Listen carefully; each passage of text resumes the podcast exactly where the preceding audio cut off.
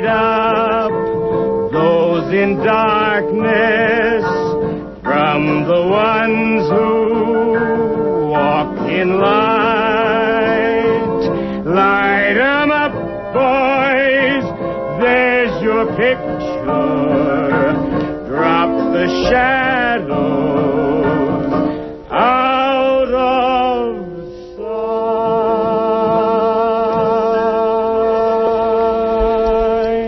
This is Jennifer Stone with Stone's Throw. Today is Tuesday.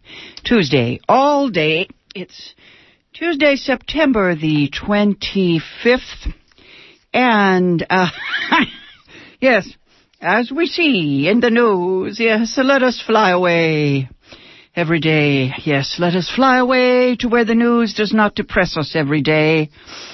I can't take it anymore. Hillary uh, Clinton called uh, Cheney Darth Vader. Uh, at least we are entertained. At least we are entertained by these uh, juveniles throwing pies in each other's faces over at Columbia University. Uh, oh, oh, for some for some grown-ups to to what is it? Uh, to talk without basically fighting over their manhood. I, uh, as I say, I just can't take it anymore. The uh, the thing to do is to go back, yes, to go back to the the little things. What was it Voltaire said? Cultivate your garden.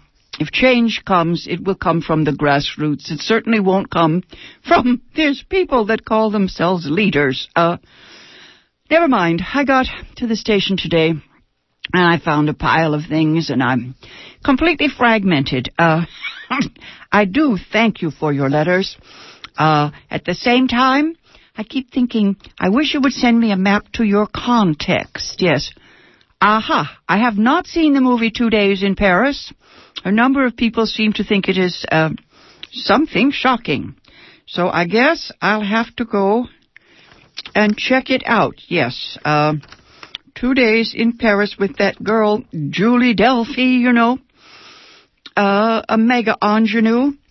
Never mind. Uh, I want to uh, ask Albert. Let's see. Albert Flynn DeSilver. Yes, dear. I'm sorry, Albert. Uh, I do not remember the book you sent.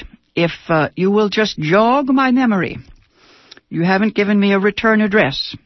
Well, now, folks, I, I just cannot keep track of people who don't let me know where they're writing from. Never mind. We don't have time for all these details. I, I know that everybody is uh, kind of spinning, hanging in. Uh, I, I get the feeling everyone is in his or her own movie these days. We need to stop and define our terms. Back in the 50s, that was the rule. I remember an old high school teacher that I had. He used to sit around and try to explain the world to us back in in uh, the day. What was it? Uh, World War II. He tried to explain it to us. Um, I was so young in World War II that I thought that Axis, A-X-I-S, the Axis were axes, you know, to chop with. I was only eight years old. Eight to twelve were my war years. Uh, I tried to watch the television series about World War II, this Ken Burns show, and it made me so sick I I gave up at some point. Uh, it's pretty tedious. It's pretty grim. Let me let me give you a clue from uh, the New Yorker review called "In the Trenches" by Nancy Franklin. She didn't like it. I'll be straight with you. Um, I I couldn't help remembering. Yes, World War II. I was sitting in La Jolla down in Southern California. I remember. I I was beginning to figure things out. I was walking on the beach with my father. He was a, a commander in the Navy, and I found some used condoms on the beach, and I picked them up. I thought they were balloons, and my poor father flipped, and he was trying to explain life to me, you know, about how the sailors, you know, uh, sailors were all alone or something, and I didn't have the vaguest notion what he was talking about. Uh, anyway, uh, I remember the guys sitting around the fireplace one of them had an accordion. Uh, later there was a guitar, but basically it was the guy with the accordion. And they sang all these corny songs. Uh, yes. Uh, sad, sad, sad. And then, of course, they went to the South Pacific, and many, many of them died. Uh, they were medics. They weren't combatants, but uh, they were right there on the front lines. My father described it. He said that the inside of the hospital ships, one of his ships, was blown up, and said that the walls looked like they were dripping spaghetti. Uh, he was in his 40s by then, by the time of the war, but uh, it was a rough go. I remember my eighth birthday on December 5th, 1941.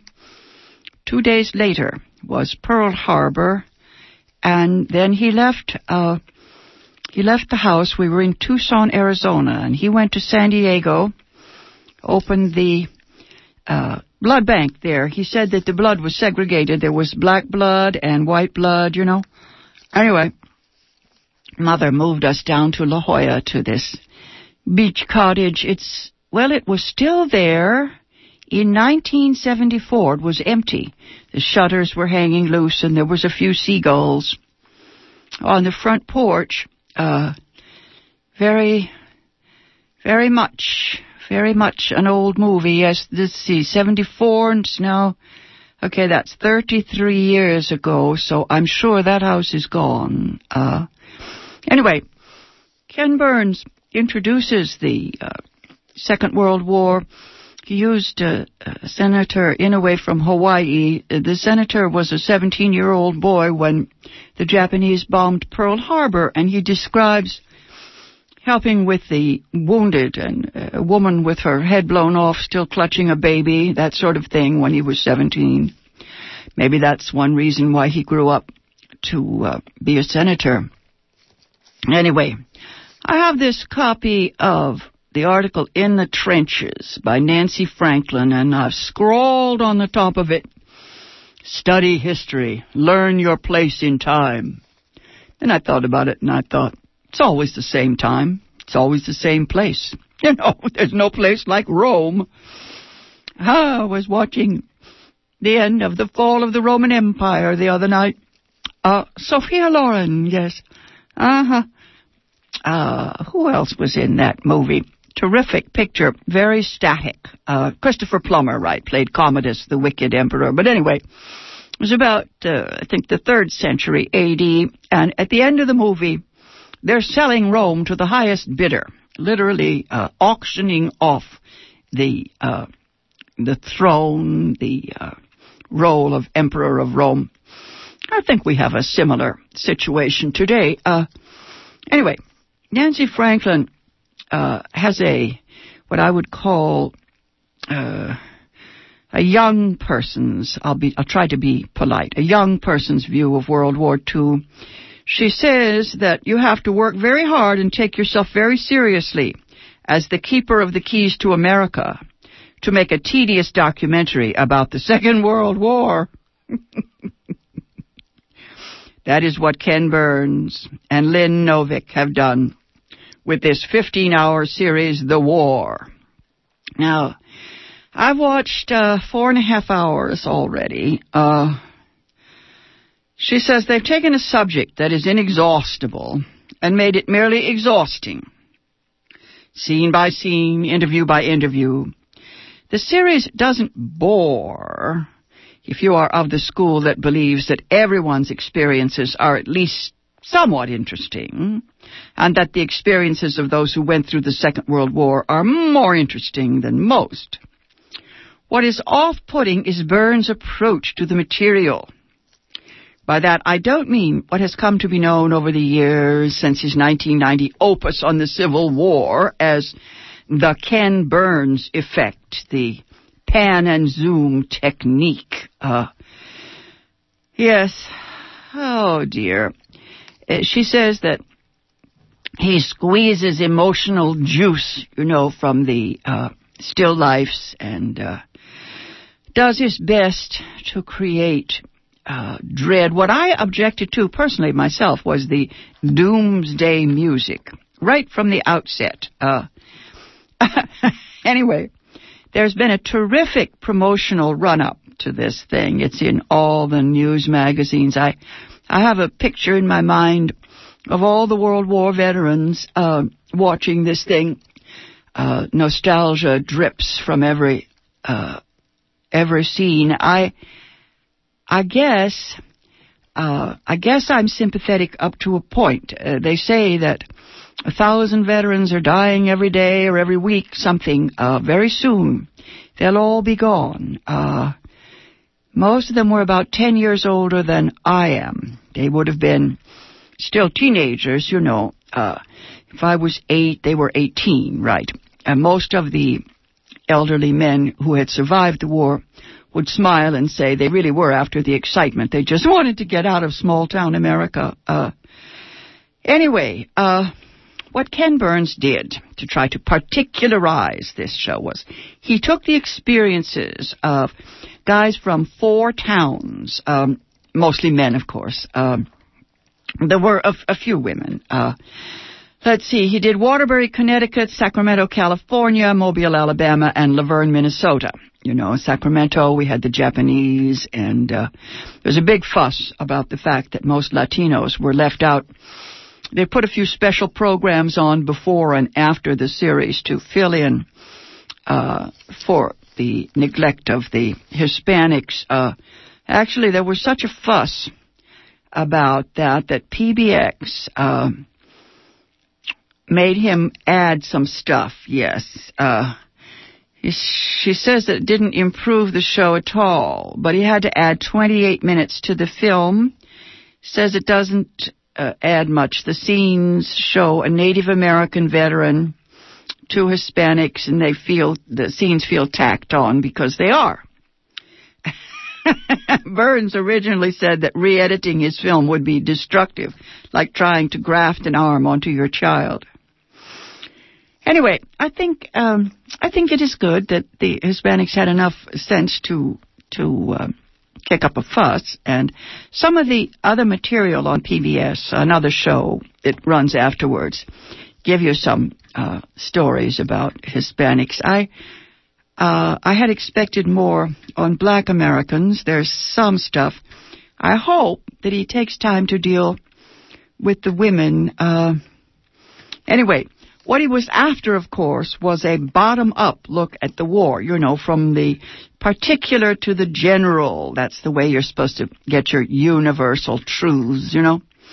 He wanted to concentrate on the people who actually did the fighting and the people who actually waited at home. I remember, I remember vividly my mother and her friends, uh, mostly they played that song Paper Doll. I want a paper doll that I can call my own, you know. Because there were so many breakups during the war, and I remember on several occasions um, women, nurses, most of them, uh, who came to stay with us. Um, they were pregnant, and obviously their uh, lovers, or, or in one case, a husband had died in the war, and uh, they stayed with my mother. Um, anyway, Nancy Franklin goes on to say that uh, Ken Burns was trying to get away from the top-down perspective, you know, the generals and the politicians and all that grandiose stuff. Although I'm sure we'll have plenty of Winston Churchill and and uh, uh, FDR. I was surprised at how much of the material was already familiar to me. And then I thought, now, now wait, Jennifer, you're 73. There's an awful lot of high school students out there who don't know this stuff. And I'm sure that uh, plenty of teachers will be able to, you know, um, uh, use this material for their history courses. I just remember my favorite history teacher gleefully hopping around the classroom on one foot later when Truman fired MacArthur. He was so happy. Oh, he was so happy because uh, he was anti-militaristic. That is, he, he didn't like Douglas MacArthur. He thought that MacArthur was a megalomaniac. And he was so glad that the president had uh, stepped up and said uh, so long to this um, this grandiose military man. I remember the guys that used to sing songs about MacArthur at my house in La Jolla. Uh, what was it they sang? Yes. They sang, We asked the army to come to Tulagi, but Douglas MacArthur said no. He gave as the reason it wasn't the season. Besides, there was no USO, bless 'em all. Bless 'em all, yes, the long and the short and the tall. There'll be no promotion this side of the ocean. so cheer up, my boys. Bless 'em all. Right. I think uh, I think they knew what was going on. What was it? I remember the rationing. My mother would call my father at the San Diego hospital. This was before he went to the uh, South Pacific, and she would say, "Say stop at the Piggly Wiggly and bring home some butter, dear." You know, uh, that meant he had to pick some up from the commissary, but uh, uh, mostly, mostly I had fun sneaking around late at night, uh, hiding from the shore patrol. They would walk the beaches and see that we'd pulled our shades down. It's supposed to be a, a dim out, you know, not a blackout, just a dim out. And my friend Timothy and I, we would go down and hide in the caves on the beach there at Whispering Sands, La Jolla. And we would wait for the Japanese submarines to surface. And then we would run and tell everybody, you know, what was happening. I remember finally writing stories about that when I was a grown up. Uh, children live in their own special world, you know. Anyway, uh, Nancy Franklin goes on to tell us that Ken Burns tries to create portraits of these towns, you know. I would call it, um, you know, our town USA. Uh, I'm not sure. I'm not sure that they're all that homey. Uh, what the people gained during the war and what they lost. He's after this this lost innocence theme, you know. Uh, I don't think we were ever innocent, but uh, what do I know? Um, the Japanese Americans are particularly interesting, uh, and of course, so many of the people that I knew rushed to take the jobs in defense plants. It meant that for the first time, uh, what I guess we call working class people had some serious money. And all of the people who used to work for someone, uh, household help, uh, people who had worked for my father in his hospital, they all got real jobs, you know? And we no longer had a servant class. They just kind of disappeared overnight. that was a good idea. Oh, and the women got jobs, although I remember my mother who uh, had uh, a degree in architecture. She went to one of the war plants in San Diego. She got a job in the design department, you know. And there she was, uh, working away, and uh, it lasted, I cannot remember how many months. Uh, it was just the beginning of a school year, but apparently we, the three children, acted out so badly that my father demanded she come home again, and she was forced to quit her job and go back to being just mom, you know. Before the war, the um, uh, the mythos of that time demanded that only one member of the family have a job because it was the 1930s and the Depression. And if the uh, main breadwinner could support the family, it wasn't supposed to be fair for both both parents to have a job, you know. Anyway, anyway, uh, Nancy Franklin goes on to say that Ken Burns wastes too much time trying to establish the localness of his vision. Yes, I, I think she's uh, she's right on that one. If I saw one more movie theater, it's true that we all met at the movies. That the World War II was for me uh, always took place in a movie house, but. Uh, you know, there's a limit to how many times you can show the four movie houses. Uh, uh, I think yes, that uh, the senator, Inouye, uh, spot in the first episode that was the best. Uh, but that one was taken from Tom Brokaw's The Greatest Generation. Yes, there's a lot of derivative stuff. Uh, now, as I keep saying, I have seen most of this material, but a lot of people haven't. So I suppose, I suppose this this thing is going to go into the can, you know, and I can see uh, generations of high school students being forced to sit through all this stuff. Uh, I wish, well, I hope someday for a movie about World War II as a world war. This is just about us. This is just about what happened to us. It's like all the movies about the Vietnam War, in which all we see is the the sufferings of Americans, the effect that it had on us. Whereas, of course, a movie about the uh, war in Vietnam would be about Vietnam.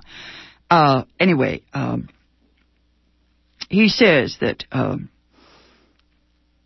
uh, that Burns is trying to tell the complete story of the war and uh, can't be done. She says that with the women, it's a little easier because there weren't very many of them. And she goes on to describe uh, some of the folks. Uh-huh.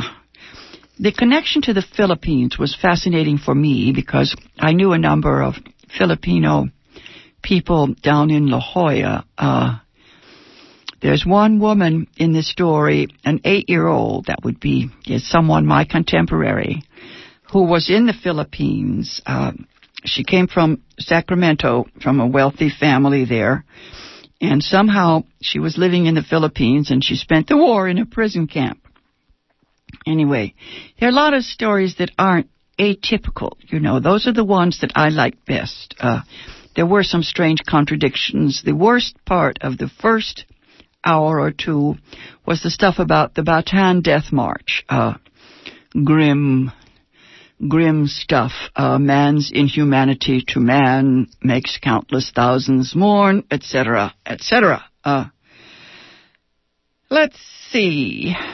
Actually, uh, the soundtrack by Wynton Marsalis and the monotonous voice of doom narration by actor Keith David are also singled out by this reviewer for uh, a thumbs down. And she writes that at 15 hours, the war is too much of a not good enough thing. The spark is missing. She says that you always find a spark even in the most unassuming documentary on the History Channel. And she goes on to describe many of these stories on the History Channel about uh, Guadalcanal, Guam, Iwo Jima, so forth. Uh, now, the funny thing is that uh, sometimes, yes, sometimes you try too hard to get a universal. I, I think, what is it that the little stories, the micro stories, aren't micro enough. Uh, I kept thinking as I sat there watching it, it felt like being back in the theater, watching the newsreels in La Jolla in the 1940s. Same old, same old. You know, that uh, relentlessly uh, upbeat, time marches on newsreel. I remember that. It's supposed to cheer us up, you know? anyway, Ken Burns says that one of the motivations for his project was hearing in the late 90s that a thousand veterans of the Second World War were dying every day, and that gave him this sense of urgency, but it didn't give him any good ideas. Uh, anyway, actually, during the publicity juggernaut for the war, uh, Burns talked about focusing on ordinary people. and then he added that he came to realize that in extraordinary times, there are no ordinary lives. Oh, gosh. Uh, now, history should record that there is a $10 million marketing campaign for this show. And to me, you know, this is this is a recruiting poster. I don't care how many guys tell you how god awful it was. Uh, this is the sort of thing that makes. I was going to say men. I was. I guess I mean all of us. It makes us think that war is, if not noble, at least exciting, a great grand opera, you know. Uh, it gives us a tragic sense of ourselves. And, uh, you know, I, I don't really think we should use the war to sell Budweiser. Uh, she writes here, she says, As I live and breathe, oranges and eggs branded with the station and the time of broadcast information were used, you know, to publicize this, this series. Yes, indeed. Uh huh. She says that this kind of burbling fatuousness does not aid the cause of getting to the truths of war. And Ken Burns should know better, and he does know better. He knew better when he filmed the uh, material for the Civil War. Uh, she says that he is un- an uncannily gifted storyteller and synthesizer. Uh, at the same time, uh, he seems to have dropped the ball. I, I, I'm not sure. Maybe, maybe his reach has exceeded his grasp. Uh, she does mention a couple of the the men, a fighter pilot from Minneapolis and an army pilot from Luverne. They were very special. These two soft-spoken, thoughtful men anchor the series. Burns is very coy and never identifies them fully. Uh, Hynes is a distinguished emeritus professor of literature at Princeton and the author of a highly regarded memoir of the war. Well, so much for using uh, ordinary GIs. Uh, no wonder he was so articulate. Anyway, the other guy, Aanenson, is uh, someone who made a documentary about his experiences in the Pacific. It was shown on PBS in the 1990s. He was a panelist on the Charlie Rose show on the fifth anniversary of D-Day. An airport in Luverne is named for him.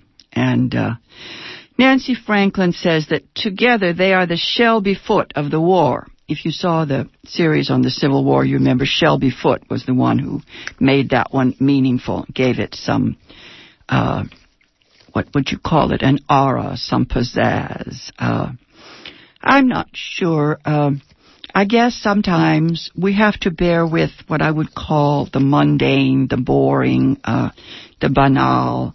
Somebody was bound to do this sooner or later. I think it's just sad that it had to be done right now at this time when we are stuck in this quagmire, uh, the uh, business of being mired down in the Middle East. Uh, anyway, uh, we're up to our ears in the war. I can recommend a movie uh, with Tommy Lee Jones. It's also reviewed in this copy of the New Yorker for September 24th. It's uh, uh, it's called In the Valley of Elah, E L A H. If you want to see something that's um, what would you call it? Uh, the truth about war. Yes, the truth about war. There's no actor like Tommy Lee Jones. You remember, he was a roommate uh, of Al Gore's. and yes, they were together there. They were roommates at Harvard. Tommy Lee Jones in the Valley of Elah. That's the one I would recommend if you want something to look forward to. Check out that movie and let me know what you thought of Ken Burns' series on World War II. It's been Jennifer Stone back on the air Thursday morning at 8.20. Till then, go easy. And if you can't go easy, go as easy as you can.